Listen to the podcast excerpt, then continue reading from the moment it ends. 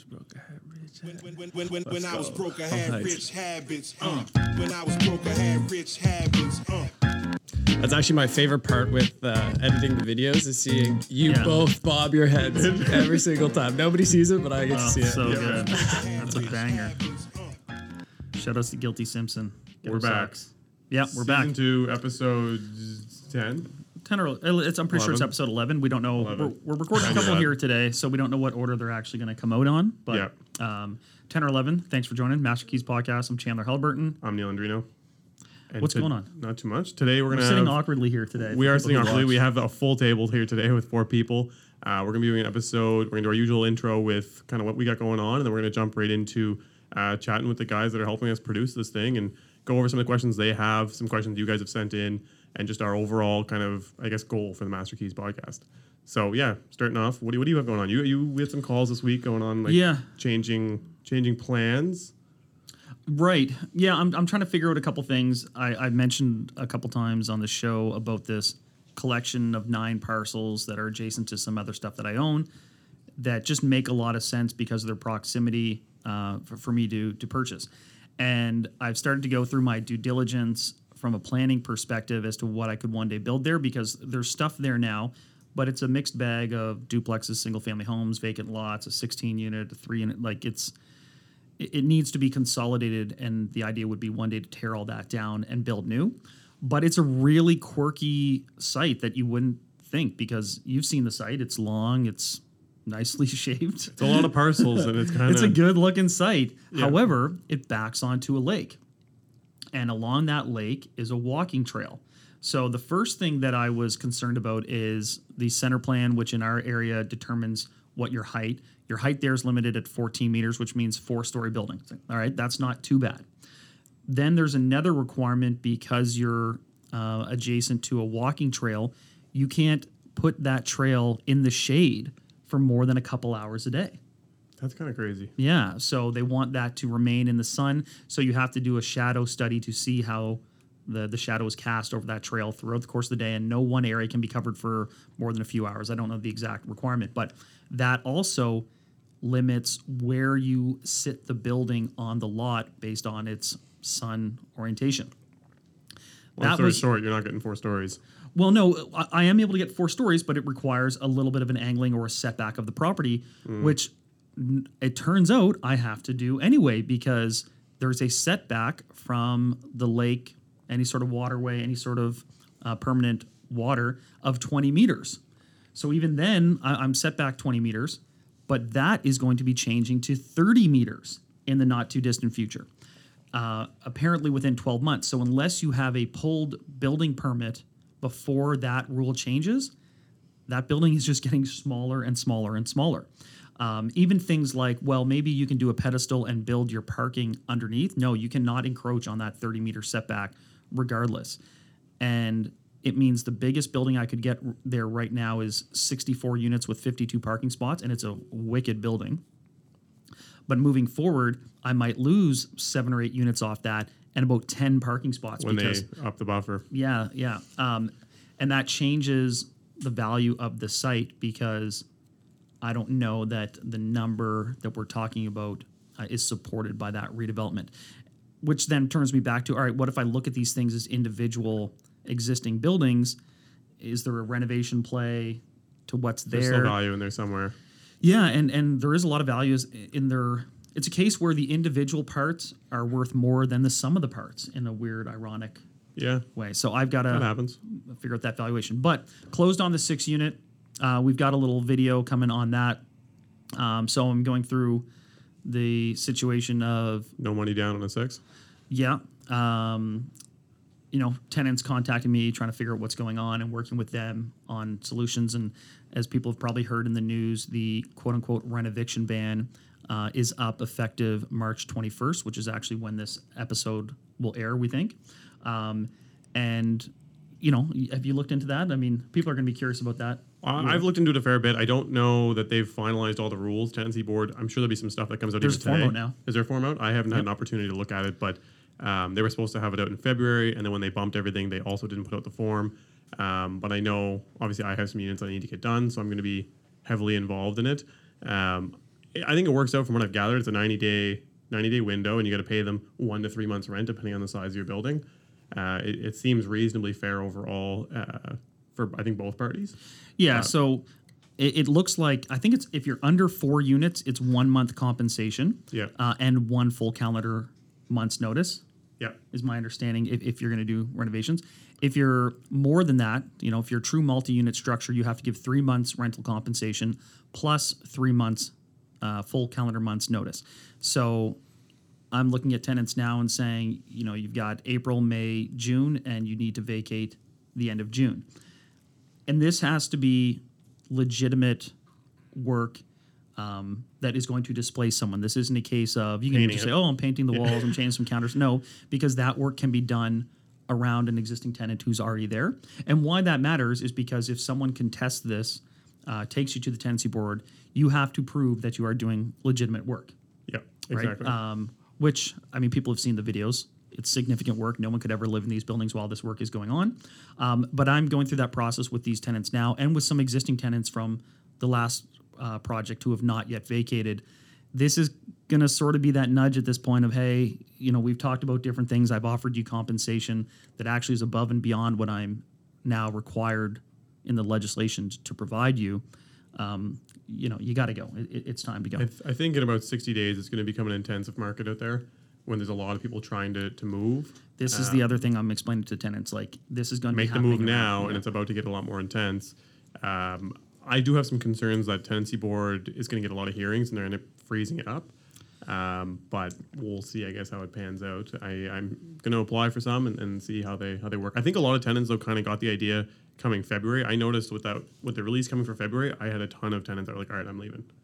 yeah, yeah. I think Right? they, Like, they now prior know for that sure it's coming down the pipeline. You can either be Yeah. proactive or reactive on it. Yeah. and you know, I feel like I'm left with the 25 percent that are reactive. yeah, yeah. We both had our struggles with certain tenants, and uh, you've had some appearances in the news and all that Yeah. good stuff. But check out our past episodes for that. Yeah. But yeah, so the eight unit renovations continuing going well. The six unit just closed. Really excited about starting that. I've got the accepted offer on the 12 unit, which is a building I've been after for, you know, two or three years. So I'm super pumped on that. And I don't know what I'm going to do with the collection of parcels. But what about yourself? Um, so it's funny actually. The I guess same seller uh, brought me a collection of parcels um, for the same price and a different part of town. So I'm now working through that to see if it's worth it. And this seller is apt and understands the market, and so he has priced everything to exactly its market value. Like there's not a dime of I would say lift off the start. No. Um, you're not getting a crazy deal. You're just getting what it's worth. But he has lots of great stuff, so it's uh, it's interesting. I'm trying to make a decision on that. Um, I've had a lot of people actually message me asking about the 100 unit lot that I've talked about a few times, and the other couple 60 units. Um, I'm still working on them. I actually was on a call right before I got in here regarding the 100 unit. The thing that's been holding me back so much is just getting cost of construction. I don't know if I mentioned it before, but I'll just say the numbers for that 100 unit. I had it appraised out at 30 million bucks, and then I got a I got a quote to build it for 34 million dollars. And it's basic math. If it costs more to build than what it's worth, it's probably Yeah. not worth your time. And this is one of the challenges about going to the peripheral areas because you can support those values in town, but maybe not so much in, in the periphery, but Yeah. it costs the same to build regardless. That's the thing. The cost it maybe goes up a little bit if you're right in town and there's some specifics to your site that are difficult, but really it doesn't go up as much as the value appreciates. Um, and so yeah, I'm kind of struggling there to figure out what the best way of doing it is. I've looked at potentially doing the build in house because a big part of that bill is added on by having a GC do it, but then a bank's not going to fund me to build a hundred yeah. unit because I don't have the experience in doing so.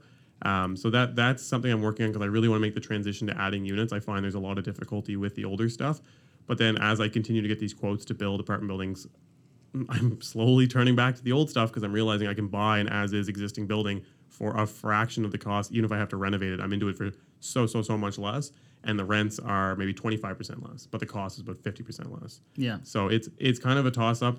Um, and then additionally, at the same time, it's things I've been screaming about is just interest rates, right? Like interest rates are going up, and it, it's slowly. I'm like, what makes sense now in this market? Well, that's the thing because I'm locking in my build here shortly. I'm going through this new CMHC program where we're going to hit some uh, environmental efficiencies to get favorable lending terms uh, with respect to down payment and amortization. But the rate's still going to be the rate, and it's pretty good right now. But it's gone up significantly during the course of my two What's year. your build rate on CMHC?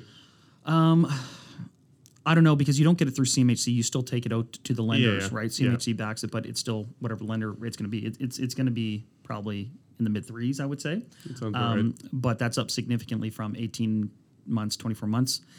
If you go down that road of building, the question is not what the rate is now. It's what is it going to be in 24 Mm-hmm. months? Uh, Because you can't lock in that rate until until you've got permits, until you've got plans, and you can submit the whole file. Yeah. So So yeah, I mean, I think that's about it. I haven't written any contracts for myself recently. I'm finally closing on that 16 that I talked about that had environmental issues. I talked about like three months ago, maybe four months ago. I finally am, have a date set. It's the end of the month. We're going to close. Luckily, that seller is super relaxed, uh, and they understand that there's some issues with it. Unfortunately, they're like, we're not going to negotiate. That's just the market today. Yeah, we yeah. know there's issues. It's going to cost you they're 30 your grand. issues. But yeah, you have just assumed these issues, but we will give you a bit more time to close because we understand a bank's not going to just hop all over a contaminated oil field. So are you doing that privately then? Uh, no, I was able to get uh, B lenders will involve themselves with environmental issues as long as you have a remediation plan and a price to do Right. so, and it fits within the kind of the appraisal. Yeah. So in this case, I had enough room in the appraisal to include the the enviro, and I did do boreholes and testing to figure out what needed to be done, and so I'm using that then to to go with it. Are you able to share who the B lender is, or Uh, yeah, it's Atlantic Signature. Atlantic Signature is good. Uh, CUA has been great for me. They've done a lot of uh, a lot of lending for me as well. They're fast. The nice thing with these guys is they can look at something, approve, give you an LOI within a week or two, and they can fund within a, two weeks after that. Um, and even if you're really in a pinch, like to be honest with that last one I was on, I needed six million bucks in ten days, and CUA came, LOI'd, we signed it, and had to fund it in ten days, like crazy. Yeah. As, Yeah, long as, as long as you have the appraisal there, uh, they were able to kind of basically say, look, we have the appraisal, everything else lines up. We'll get the rest of the docs from you after closing, basically, and get it done. I don't think it's something they do all the time. It was an exception that was made to make the deal go through. So, right on? yeah. Cool. So let's get into today's episode. Like I said, it's a special episode. We have two guests with us, uh, Tristen and Brad. They are our marketing strategy team and our videographer and editors. They they're involved in everything. Uh, they joined us with BNV to basically help grow, market, create the podcast for what it is today. Chandler and I have no no skills on a Yeah, on a computer. that the game has stepped up a little bit, that Yeah, we've we threw Chandler's BlackBerry out. to another level. No, we haven't. He still has it, but Sign the petition Yeah. to Yeah. get Chandler on an iPhone. Oh man, this But- rock solid. Well, I just have to say that was like so difficult to stay quiet during that because I just have so many questions for like to see you guys. You guys, you guys have been like I don't know if, if you feel this way, but listening to these guys editing the podcast, they're clearly experts and I'm not. So I'm I'm constantly like I wish I could sit here every episode and just be like, okay, what does that mean? Why did you do that? And what was the decision behind that? So like that's just how my mind thinks Yeah. all the time, yeah, we need someone who's doing that. That would be actually. all the time. Pause for a second. Um, but how about you guys introduce yourselves right off the hop? Yeah. Um, I'll go ahead. I'm I'm Tristen. Uh, we met only this is our first time meeting in person, Yeah. but uh, originally from Truro, Nova Scotia. Um, went to St. FX University, played basketball there for four years, and uh, have always been like the biggest YouTube nerd you've ever met. Like I just love Yes. consuming content. Yes. Influencers, vloggers, chefs, home improvement. Like I just love, love, love, love. Yeah. So to have the opportunity to work with you guys like experts is just another opportunity to learn and do what I love at the same time. awesome. Uh, yeah. So uh, I'm 24. I'm Brad. Uh, I went to the Mount. I did uh, PR originally and then marketing. Uh, I left there actually, uh, didn't finish my degree and started working for East Coast Lifestyle. Uh, started off as a videographer, transitioned into photography, and now I basically do anything digital. so uh, working with you guys, I produce another podcast as well. Uh, but yeah, it's been uh, it's been a blessing to do this type of work with you guys. We're learning lots, and uh, I was excited when you reached out originally. Or I don't know if I, I Abdul gave Yeah, yeah. me your information. Shout out Abdullah. He listens. uh, He was I- like, "You guys need work." yeah, so yeah, need Chandler and I were looking for uh, some people to help us with social media. We had we had signed on BNV to take over the podcast. It all it all started really literally like super. I would say super grassroots. It was my office in Dartmouth. Hmm. We slid my desk over. We hung, we Put up a hung black curtain. yeah, and like I looked up like sound blankets, and they're like hundred dollars each. I was like, no, no, no, moving ah. blankets, eight dollars Yeah, each. exactly. And it- Amazon. yeah, Amazon moving Yeah. blankets. Is, is that where you guys were with like your original TikTok clips? Like there's a Yeah. kind of a dark room with like a Yeah. like a mini fridge to the that right. was a dungeon. That is the one. Okay. I always said it it, had the, it had like looked like a Canadian. Look, like, it looked uh, kind of good. It telenovela. looked kind of good, and that's some, Yeah. that's something I want to say is that before Brad reached out to me and said, "Hey, we have a project. Do you want to tackle it?" Like I've seen your guys' content before. Yeah. So it's like you guys, as much as you say you didn't know what you were doing, I think you're thought leaders in this space. So you're always going to rise to the top, anyways. Yeah. We well, it it went okay. I gotta give a, a credit to Tanner McDonald. He's not here right now. He's in Ireland having a good time for St. Patty's Day. Wow. But he was the one that came on board and helped with us to kind of build the space. Got it. He figured out all the gear that we needed. He got the lights. He put the thing together. We, we needed more lights. Obviously, it's a little dark. but uh, he he went out there. He got all the blankets up and uh, he got the mini fridge and he, he put it together Nice for one. us to get Yeah, us rolling. good. Yeah, So and if you actually like, if anyone watched any of those, my desk is actually still sitting there, like two inches off the front of the desk Yeah. that we're sitting at. Mm. And man, like the AC unit would kick in during the middle, so there'd just be like this fuzz coming over. There was fruit flies there for a little while. Yeah, there too, was like- it was a mess. It was a mess. no, it was so, good. So I, I, I Start do have somewhere. a question, and I think Yeah. I think Brad wants to get into this too. Like, what urged you guys? First of all, like, how do you guys know each other, mm-hmm. and what urged you to start a podcast in the first place? Do you want you want to start with uh, how we know each other? Yeah, well, I mean, we both work for Remax Nova here uh, in Halifax, and I actually made this comment to someone today. We had crossed paths a little bit around the office, but the longest we had ever spoken to one another was that first episode of the podcast by a wide margin. Oh, big time. Yeah, we had five minute conversations. And I, I was always, you know, I love talking about this stuff. I love sharing the information. I genuinely feel it changes lives. So why would I not want to Chandler share loves that with- talking. I do like to talk. um, but I, I think it helps people when they know this information because it can change their life. And if I care about someone, why would I not want them to, to, to have this information? And so people would say, why don't you make a course? Why don't you start a podcast? And I had never listened to a podcast, let alone Really? wanted to make one or anything like that. And but I thought I would like to develop an online course or something like that at some point because I'm also a big believer in coaching and and those tools. And I just heard, or you had mentioned that you were considering doing a podcast, and I didn't know you well enough to sort of throw myself in there. But I was like, listen, if you ever want someone to do it with, mm-hmm. let me know.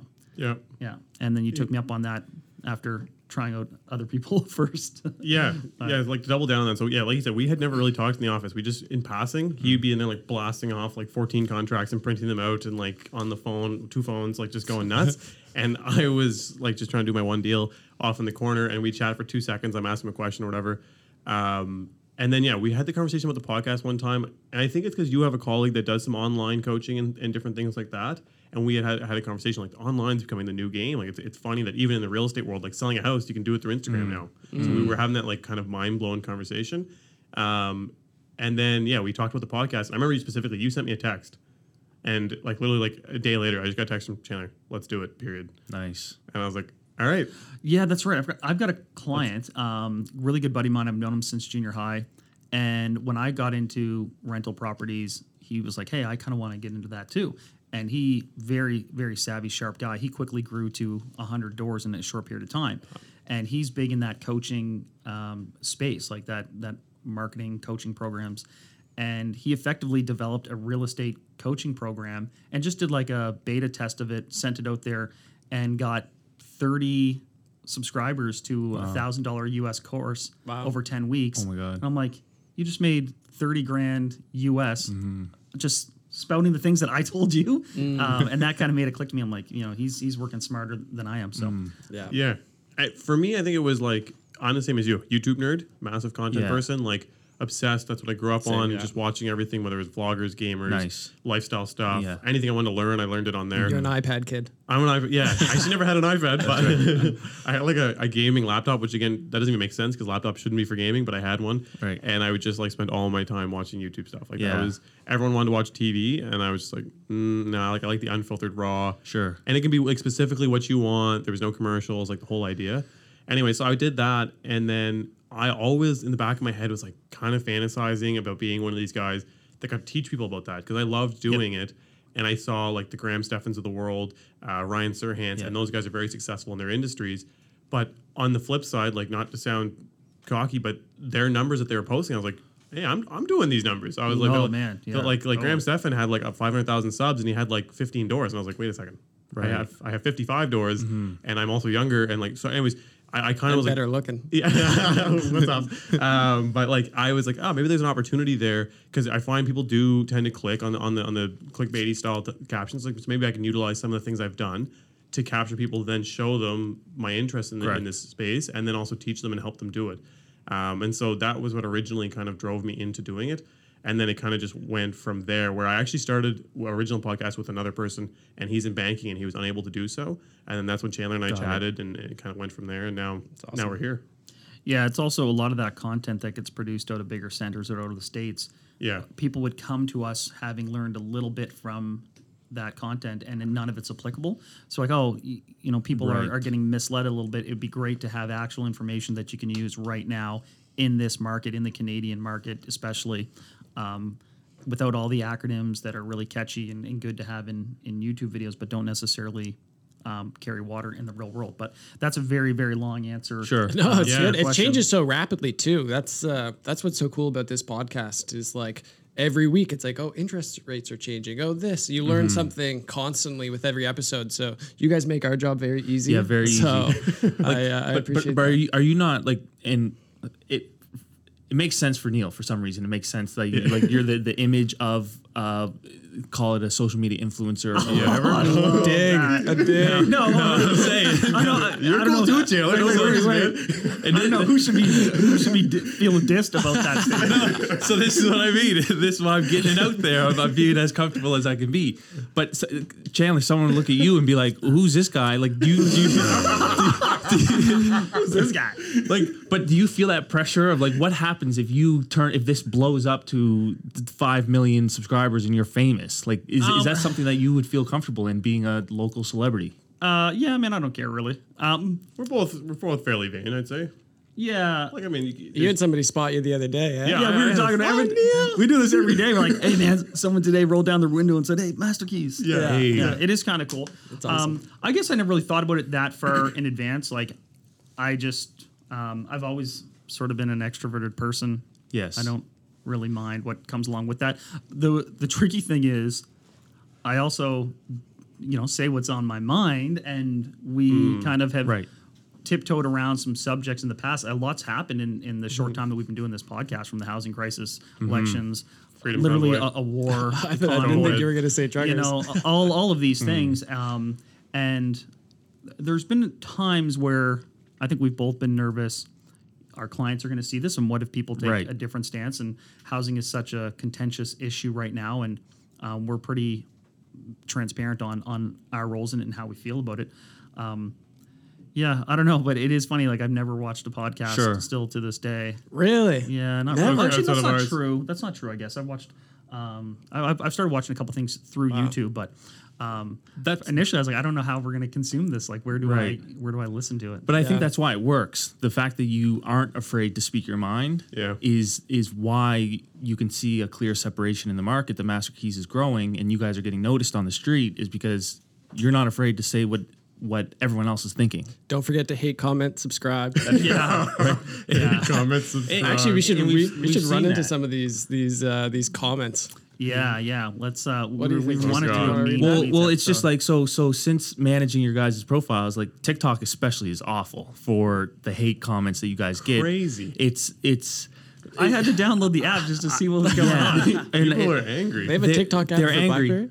they do have TikTok. oh, actually, do they? They do. They do. Wow, that's good. So so so like you guys are there's people that love you and then there's other people that are like these guys are, are ruining the market. You guys are the the root of evil and this Yeah. why you're you're, Yeah. you're causing all this turmoil which just isn't true. So we did want to bring a couple up.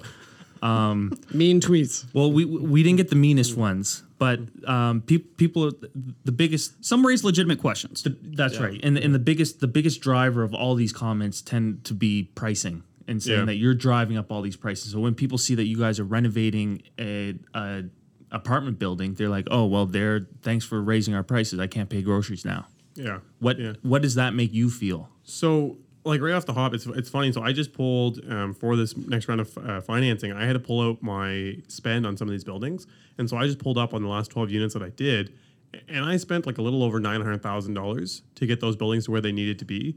And realistically, when I bought them, multiple units were vacant due to the fact that they were in such rough condition that they weren't even livable. Right. So it's like, yeah, the new rents aren't necessarily going to be 800 bucks, but they physically just can't due to the fact that I had to get them to where they were. And prior to that, first of all, the ones that were being lived in were like mold, like they were literally a health hazard, hmm. and they're now like there was a bunch of that couldn't even be vacated. So I actually added more inventory to the market.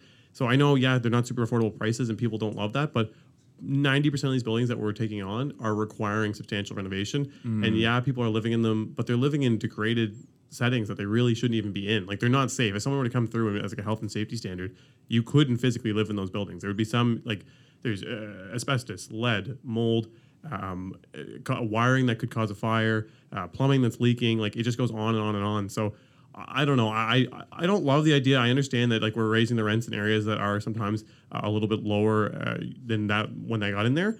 But I guess the objective is to make inventory that's good and housing that's that's actually proper, right? Versus like it's not just to come in there and be these super greedy people. And realistically, like I think people forget, but the margins on this are not like like when we're talking four or five percent caps, that is the amount of money that you're effectively making off of that investment property, mm. right? So like these places are capping on five and a half percent. So if you have a thousand dollars property, you're making like fifty five dollars. Like it's not like we're just pouring money over hand over fist. I think the other thing to like for people targeting us specifically, they forget that Chandler and I have jobs and businesses outside of this. And that's what we're living off of. That's how we're paying our bills, hmm. right? Like it's not like we're just like I'm taking all these rent checks every month and I'm like, oh, I got no bills. I'm just gonna take all this rent money and go blow it on something. Like you know what I mean? Like rent comes in and I margin, like I squeak by after all the mortgage payments come out, mm-hmm. right? So and as interest rates climb here and as all these things go up in cost, if it starts to flip the other way where it's a bit negative, no one's going to be sympathizing like, oh, we're going to up our rent 50 bucks to help you out to keep this building so it doesn't get foreclosed on, right? So, The other thing too is this is the one I come back to is that affordability is a spectrum, right? To one individual, they're struggling to find a great unit for fourteen hundred dollars, That's right. right? There are other people out there struggling to find a great unit for twelve hundred dollars, and there's other people out there struggling to find a great unit for seventeen hundred dollars. Mm-hmm. Affordability doesn't just mean one thing; it's different for each person. So while we may take some units out of you know the market that is sub one thousand dollars, we return those units in much better condition, much better living standards to feed another demand. And yeah, that demand might be at $1,400, $1,500. But those people at $1,400 and $1,500 are experiencing their own housing crunch. And they are no less deserving of a great apartment. Um, I believe personally very strongly that true, deep, affordable housing is the excuse me the responsibility of the government because there is no economic model by that's- which yeah. you can provide housing, safe, good housing under thousand dollars in this market.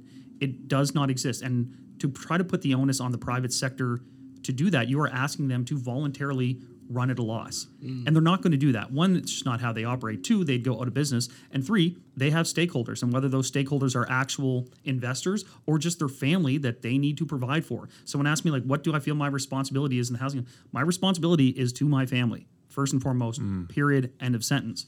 So while I struggle with this because no one likes to displace someone from their home, I know my process, which is to work with them, give them timelines that help, compensate them above and beyond what's coming out in the rent, rent eviction legislation, and genuinely work with them to help them to find another scenario.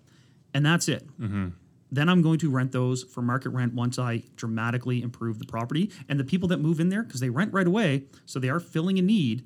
Um, this is the other misconception. Oh, who can afford those? Like, well, they're all occupied within 20 days of being posted, right? So um, I think people need to step back and rather than villainizing private sector small landlords, they need to look at what the actual problem is, which is that the government has abdicated the responsibility on affordable housing for four decades. Do you, is, is there a conversation with the private sector and the government to subsidize it or help at all? Is that a is that happen? A bit. I feel like it, it, takes place, but I feel like it never ends up going anywhere. And I honestly, like having been to a meeting with Chandler where there was a bit of public sector there and us as private sector, like there was a kind of an aggressive sentiment against us, even from them. And I feel like it, I don't want to say like it's terrible and I'm broad stroking, but some of the people that are necessarily working on the public sector side to represent people for affordable housing also have the same angry distaste towards landlords. And so I think they don't even necessarily want to stomach creating some, some sometimes these mm. programs that are, are beneficial. They just would rather slap it with rules that make it an unsustainable market. Like that that's a bit that's a bit of an aggressive statement to make, but that's how it feels a lot of the time versus them wanting to be like, okay, we understand the fact that there's physically no possible way for you to offer things at this price point due to the fact that everything costs a fortune. So what can we do to come up with a solution for that? And it feels like there's no collaboration between the No. public and private. Well, like, do you think there is a government anywhere in North America that's going to utter the word housing project? Like, they don't, they want nothing to do with it. They're terrified of it. It's a hot button topic. So they have a four year mandate. They are not going to make any significant self directed contributions. So what they do is they give grant money out to um, nonprofits who do a really admirable job, but they are not out there adding housing stock. They are desperately trying to maintain what they have, which is increasingly falling short of, of the demand. The perfect scenario would be the government goes to the private sector and says, You guys build us the building, and then we will manage it from there, maybe with private sector help or with non for profit help. But that is the only solution to provide that deep, deep affordability. And they refuse to do it for all kinds of reasons. Um, but the main one is that the track record on public housing is not a good one. And they're worried about, frankly, the cost, which is exactly what the private sector is, is I was going to say too, like it, a bit of a misconception. Like the public sector will make an announcement, like, "Oh, we're giving three million dollars towards affordable housing," and I'm like, the way they end up spending it, I'm like, that's ten units. Oh, Like my gosh. that's yeah. not even ten units. Like, like, it sounds like a big number, like on a PR basis. It's like, wow, three million dollars. And I'm like, you're going to house te- ten people. Yeah, if that. Interesting. And and when they complain about the, rents being where they are, let's remind ourselves that they're working on these um, temporary modular units across the city that were supposed to be ready in, I believe, November and January, respectively. Uh, the ones in Dartmouth came on at the end of December. I'm going off memory here. January and the sometime, ones yeah. in Halifax that were supposed to be ready in January have now been pushed to May. And their cost for modular pre-constructed units are coming in right around 400,000. So anyone out there for trailers, and they're not fancy trailers. yeah, and there's support services in place with that and all these things. But if you look at the timeline and that cost, how anyone who understands what a mortgage might cost on four hundred thousand dollars, you know, what would the market rent need to be for that project? Which underscores two things: one, the private sector can't do it, and two, the government's going to have to do it, and they're going to have to run it at a loss, and and that is the reality. But that is also the best case, you know, situation. That's the only mm-hmm. way it's going to truly be fixed. Mm. Yeah, we'll leave it at that for a long. Time. Yeah, that was answer. well. That was well said. Yeah, But at least, at least that gave you an opportunity to kind of voice your side air of it. Yeah, that that a lot of these commenters aren't involved in and don't understand. yeah, and I think we tried to address that with our first few episodes because literally we did our first couple episodes and the, Yeah. Immediately we got hammered with that. Hmm. And so if you look back at some of our old TikToks in my dungeon, we have some like cost breakdowns and we did a lot of episodes on it. We should probably do another rehash here sooner than later, um, and maybe redo some of the clips Paint the and stuff. picture. Yeah, exactly. Paint the picture, make it a little more clear, um, because yeah, it's just something that can't be afforded right now Yeah, I- privately without it, some sort of assistance. it's a it's a very very nuanced, complicated issue. Um, but people have to understand the cost, understand what's realistic for the private sector and what's not. But then also realize that for some people out there, a really nicely renovated two bedroom unit for fourteen hundred dollars mm. is amazing. Mm. It's awesome. And that Yeah. is affordable mm-hmm. to some people. Maybe not to I spend everyone. almost a thousand more Yeah. on where I'm at. So Right, and, and some people they everyone's going through a different thing in their life, but that doesn't make anyone necessarily more of a priority than another person when it comes to finding affordable housing in their price point. Okay. yeah, sweet. Brad, you had some questions. Yeah, I got a lot of questions. So uh, to start it off, I'm I'm putting myself in the position of your listeners. You know, I think that's the beauty of this partnership with me and Tristen is we're both very interested in real estate. We're both very interested in investing, and I always am listening to the podcast and have all these questions that I want to fire at you guys. So uh, I reached out obviously, and we said we should we should get down, sit down, and uh, talk about it. So to start, um, in 2022, how much money do you think you realistically need to save to buy a decent house? So for me, when I say decent house, I grew up in Sackville. Potentially, I'd want to move into like Fall River area. Okay. Um, where, where, what's what's a realistic budget? A million? Yeah.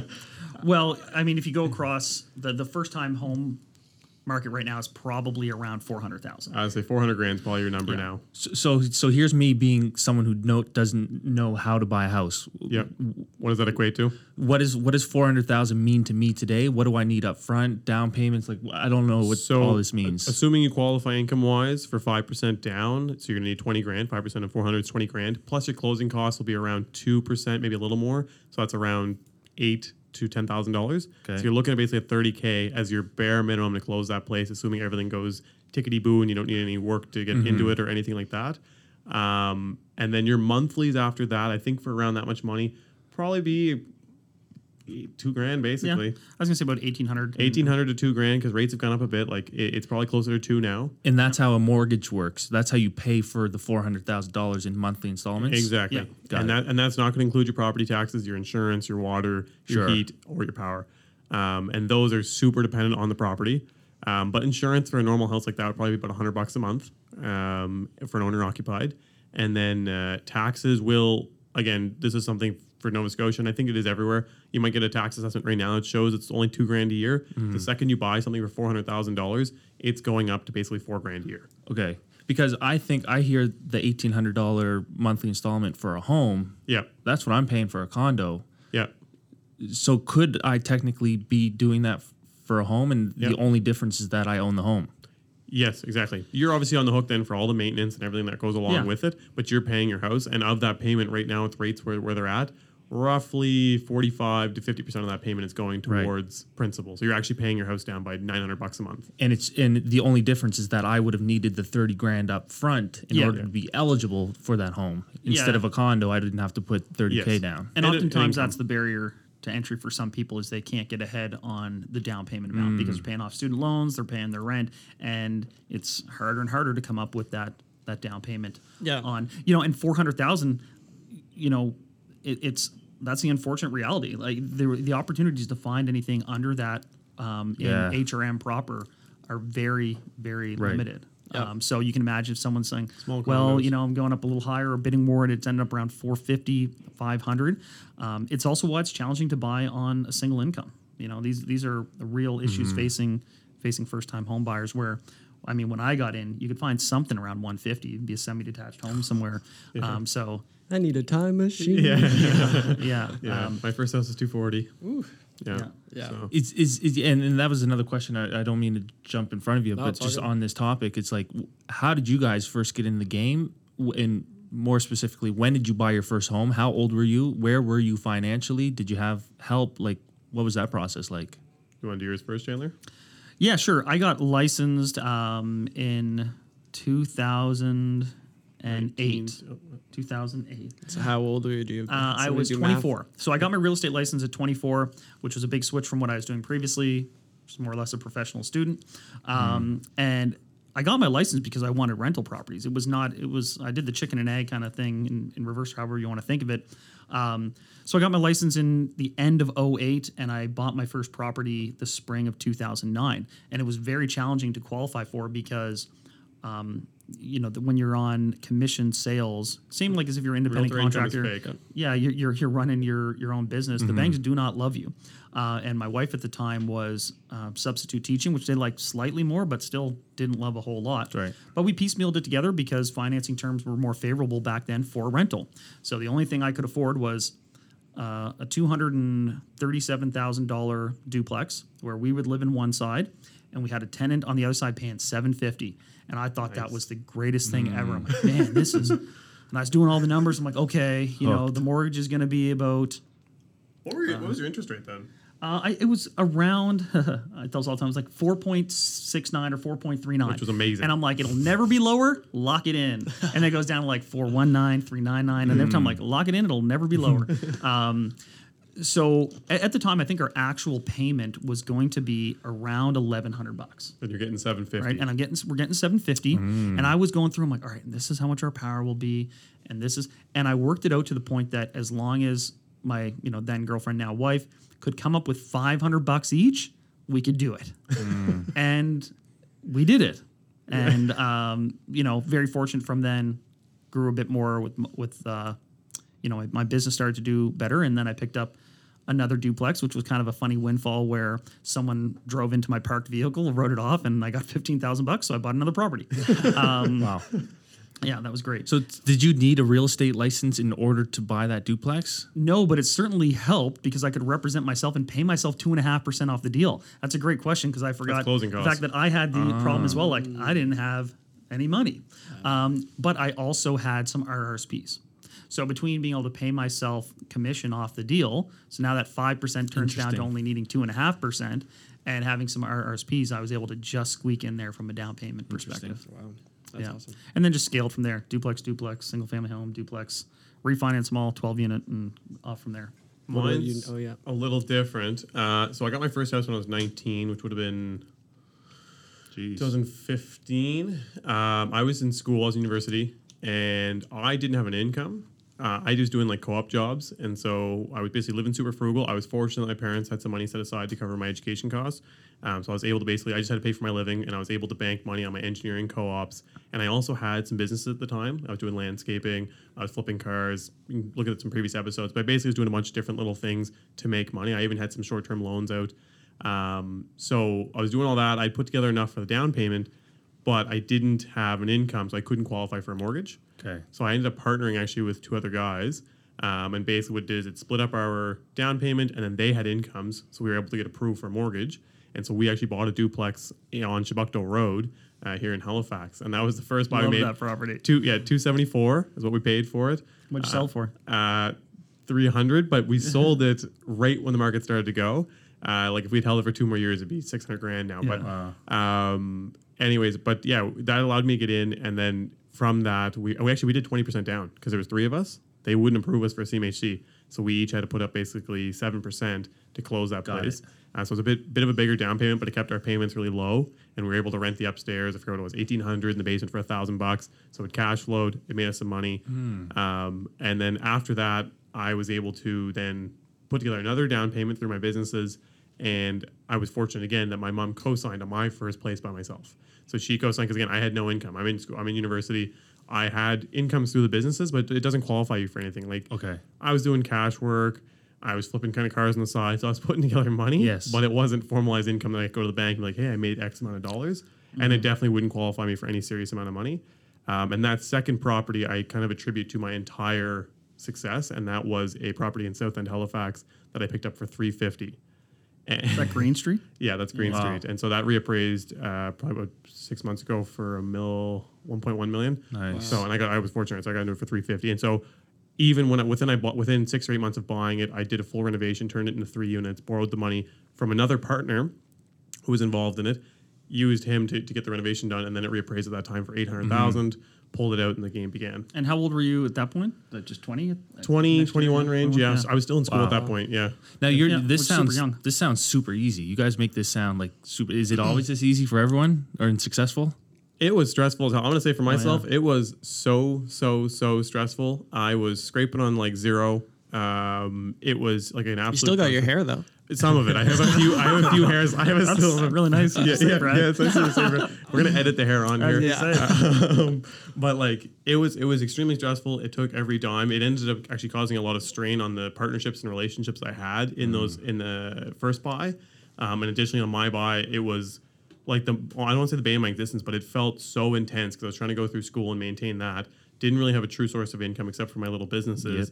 Um, and so if anything went wrong, I was I was tapped. Like it was just in that situation, and things did go wrong. So there was times that I was completely tapped, and I would be stretching credit cards, and it, it was- Totally, man. It was Yeah. intense. So it uh, I would say it wasn't easy at all. I was just fortunate that again I had a, the ability to get some co-signers between partners and my mother. Right. Uh, and then additionally, I was really fortunate that I had the engineering co-ops because they paid really well for being 20 like they were paying really good money and so literally every dime that came in from those was going against these properties mm-hmm. Do you think what you guys accomplished is possible to do in 2022? Because I'm hearing like the cost of properties 250, 300, 150. yeah Obviously, the housing market's a lot mm-hmm. different now. So, do you think me and Tristen, you know, Yeah. could me Yeah. could we replicate what we- replicate what you what, what you guys have done? and it feels like this is where a lot of the hate's coming from the TikTok. It's because like now you're looking at a million dollar home, the down payment just to get approved for that. It's like you need a shit ton of money up yeah front. a hundred percent I I think so I honestly do I'm a hundred percent yes on that because I, you can look at that all, like for the rest of time like I look at my parents and they tell me about how they could have bought a strip mall for 500 grand zero percent down that same strip mall today or when I first started would have mm. been I, I know what it was because I went to it. It was three million dollars and I needed thirty five percent in, so I needed a million bucks to do it. So it's like there is always opportunities. You just need to get creative. And if you're going to be that person you want to do it, then you need to think how you're going to do that. So in this case, yeah, you can't expect to go buy in South End necessarily, but you're going to either go banging doors trying to find an off market deals somewhere in the city, or you have to go outside. So and this is why I say to a lot of people, go to Truro. You can find duplexes and triplexes there for like 100, 150 grand. Yeah, Truro. Truro represent. just just to Let's go, top. let's go. and get yourself get yourself a triplex there, and you can do the exact same thing. You go in, you put in some elbow grease. It doesn't have to be a crazy reno. You get your rents up. I can bet my life that you'll get a refinance on it. You'll pull out cash, and you'll be in a much much stronger cash position to go mm. do it again, and you can roll through it. Yeah, And like for some work your way back into the city. Yeah, I mean, for for some context, like back in 2009, the biggest thing I regretted always was that I couldn't have bought in 2008 and 2007 and 2006. There's always an element of that, but I also ended up in Dartmouth because I could not afford Halifax. Period. And that was looked at a certain way by my buddies. Like they all grew up on the peninsula, and they're like, "Dartmouth, man, we'll never see you." Blah blah. And like, I would have massive shakers just to like have my friends come across the bridge um, to see me. And you know, in hindsight, it looks like the obvious thing. Oh, downtown Dartmouth, you, you made a killing over there. Well, at the time, that was not what everyone else was doing. And so in this moment, you have to find like, well, what is everyone else not doing? And there's going to be some ebbs and flows, and, and certainly the cash outlay is different than it is now. But there's also some creative programs, and people are, are thinking a lot more outside of the box than we were back 13 years ago. Mm-hmm. I mean, even I, I never took private money. I never did partnerships. I was very conservative, and I probably could have expedited my growth um, if I had been more creative and if I had access to more information.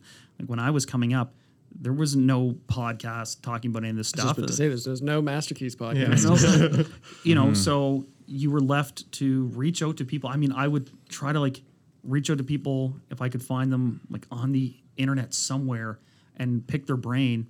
And now I think there's just so much access to information where yes, the prices are higher, but the creativity is is on another level. Yeah. That's I, I'm gonna double down. One last thing I'm gonna say is I'm from Ontario. I intended to go back there and do real estate there. The average price in Ontario when I was getting my first place was eight hundred thousand bucks. So basically, the equivalent for me was to stay in Halifax and do it in Halifax. Right. Right. So now Halifax has gotten to that price point that might not be a great place to start. You start looking at peripherals and working your way back in. Probably my biggest question of this episode, I, I want to get off my chest is. What, what the hell does refinance mean? Because watching your guys' episodes, you say it all the time, and I'm like, oh, it'd be nice to know what this actually means. And I could Google it, but I want to hear from you guys. Okay. Um, so yeah, what, what what we're saying by doing that, this BRRRR model, the beat, buy, rent, uh, renovate, what is it? Buy, renovate, refinance, whatever it is. Right. It basically what you're saying is like you're buying a property for a certain amount of dollars, you're spending a certain amount on a renovation. Now that property is worth a lot more. So if you're you bought it for 100, you spent 100. So you're into it for all for 200, but now the bank's telling you it's worth 400 grand. Mm-hmm. So effectively you have $200,000 of equity there. Mm-hmm. You are re, you already have financing, but you're refinancing the property that you already own to up your mortgage or up your line of credit to cover off some of that equity. The bank's saying we're going to give you some of that equity, and so you're refinancing a property that you already own, you already have mortgage on, and they're giving you some of that extra equity back. And basically, it's to pay off any things you have to pay off, and the additional cash you're available to then use towards another down payment because it's considered secured debt. Okay. So would, would they give when you say they bite into that equity that you own? Cut you a check. They give me, then I can use it for whatever. Whatever you Greatest, greatest Interesting. feeling when you do Yeah. your first one. It is the craziest. You're like, this is just my money. Right. Yeah. So Legit. Um, you you have to pay it back in the form of like that is now the new mortgaged amount on the Yeah. property. How does it affect the mortgage? If if you kind of think of it as there's two, the the bank gives you a loan based on what they know the value of the property to be. So and there's two ways they can know the value of a property. That's what it just sold for. Or you've hired an appraiser to come out and say this is what it's worth. So when you buy the property initially, they say, okay, that's what it's worth. We lend you money based on that. And like Neal said, down the road, the property's worth a lot more. You bring an appraiser out that says, okay, I will write a letter effectively to the bank saying this property is now worth way more. But they'll still extend you a mortgage based on that new value. So if the new value is a lot higher, they will extend you a loan based on a lot higher amount.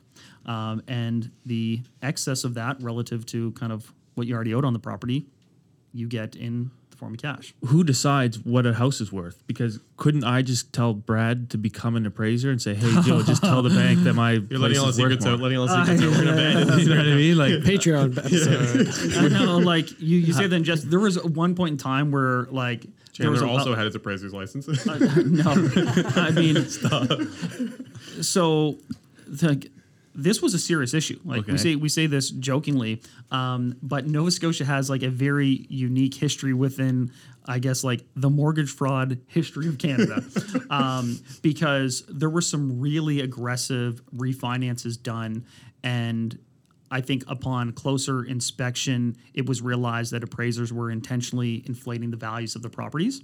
And it was one thing, it'd be hard to convince a local lender that, say, a property in Windsor was all of a sudden worth $650,000. But to go maybe get a secondary lender based in Ontario that just looks at the numbers and says, well, this is an appraiser's They don't report here Windsor is. um, they will happily refinance. I mean, they'll extend you a mortgage of say five hundred thousand dollars on this property in Windsor based Hmm. on a six fifty valuation. Whereas if you were actually to sell that property, it might only be worth three fifty. Yeah. and and this was a problem in the market, which is why certain lenders want only certain appraisers. There were a couple appraisers that were blacklisted by lenders during this process, and there were Still people who yeah, there were people who effectively got overextended on these properties because if things went sideways, and sometimes they did, it wasn't always great times in the real estate world, you then could not sell the properties for the amount that you owed. Right. So you say that in jest, um, but it was an issue. Not that people would necessarily go out there and get licensed specifically to that end, but I would say um, there were some appraisers, historically speaking, that were maybe uh, inflating values. Yeah, makes sense. They're under immense pressure too, because Yeah. like all the property owners, predominantly investors and commercial guys, like it's like, look, if I'm going to work with you and That's spend right. tons of money to get you to appraise all my proproperties, better make the numbers Seems look like good. a tough job. It's like an official, like a hmm. basketball official or something. Nobody's Like, happy No with one, you. no one hates. Yeah, they Yeah. all you're hated. Yeah, yeah, Yeah. So, but yeah, that there who, who decides, and it, it changes. We'll have, I think we'll have an episode on appraisals, but it, it changes between residential and commercial. But we'll get into that at Got that it. time. Yeah. That's when we talk about the exit strategy is how quickly can I refinance this That's property right. and get all of my money back? Yeah. Right? If I if I had to put a hundred grand into this property, can I raise the property by enough that I can get my hundred grand back? Mm. Because then I can use it again on another property. And there's no there's no timeline in for the bank that says okay you got to wait at least six months before you get a refinance. Yeah, there, there is, and it's usually it's at least six months basically. Okay. Like if you call the bank back a month later, they're gonna be like, no, like we're not interested. Um, again, the, like the idea of A, B, and C lenders, like your A's, your BMOs, your CIBCs, B's, your CUA, your credit unions, uh, and C would be private money. B's and C's are a little more flexible. So if you go back to them within six months, they're probably not going to say much. If there's no mortgage insurance involved, they're not going to say much. They're happy to keep kind of lending forward. A lenders, especially if there's mortgage insurance involved, are not interested in you coming every six months and being like, "Give me more money, pay out the mortgage insurance." Like they don't really want to get into that. They want clean, simple, basic stuff, and they're also not going to look at private appraisers a lot of the time. They're going to go and like this. We have a list of people that we've approved. Don't bring us anybody else. Got it. So Yeah, there's uh, also now an automated system where some lenders will require the appraisal just to be automatically assigned to an appraisal company to avoid any sort of conflicts. Um, the other thing is when you get a mortgage, so if you were to sign a mortgage, you purchased your first home, you have to decide when you're filling out your forms for the mortgage do I want a one year mortgage, a three year mortgage, a five year mortgage, a 10 year mortgage? Or do I want a mortgage that is Fixed or effectively open or a variable where I can kind of cancel at any time? And you're incentivized through lower rates to maybe get something a bit more conventional, like a five year mortgage. closed. Yeah, uh, which means I'm agreeing that I'm going to pay this exact amount at this exact interest rate to this bank for five years. They like the predictability of it, and a lot of consumers like the predictability of it. If you, though, want to refinance one year in, the bank's going to say, uh, that's great, but you promised to pay us interest for another four years. That's right. So if you want to get out of this early, you're still paying us that four years worth of interest. And that's called a mortgage penalty or break penalty. So different mortgage products you would Could look at hefty. yeah, yeah, and and and that's why if you're an investor, and for anyone out here who's thinking about buying their first income property, you may look at getting a shorter term or a variable open mortgage, so that 18 months from now, if there's equity in there, you can access it with minimal penalties to go out and buy something else. Mm-hmm. And that's why there's different products for that kind of stuff. Yeah. Yeah. Thanks for listening for the first part of this episode. I hope you like what you're hearing so far. We're going to pause now. Yeah, and we're going to run this into a part two. We're going to keep Tristen and Brad here. We're going to dive a little bit more into social media, the techniques, things that are coming up, and we answer some great questions that you guys sent in that I think everyone's going to be interested in hearing the answers to. Thank you for tuning in for this episode. Don't forget to subscribe to the podcast on whatever platform you use. And if you're on Apple Podcasts or Spotify, give us a rating and send us some feedback. We'd love to hear from you. You can find us on social media at Master Keys Podcast. See you next week. When, when, when, when I was broke, I had rich habits. Uh. When I was broke, I had rich habits. Uh.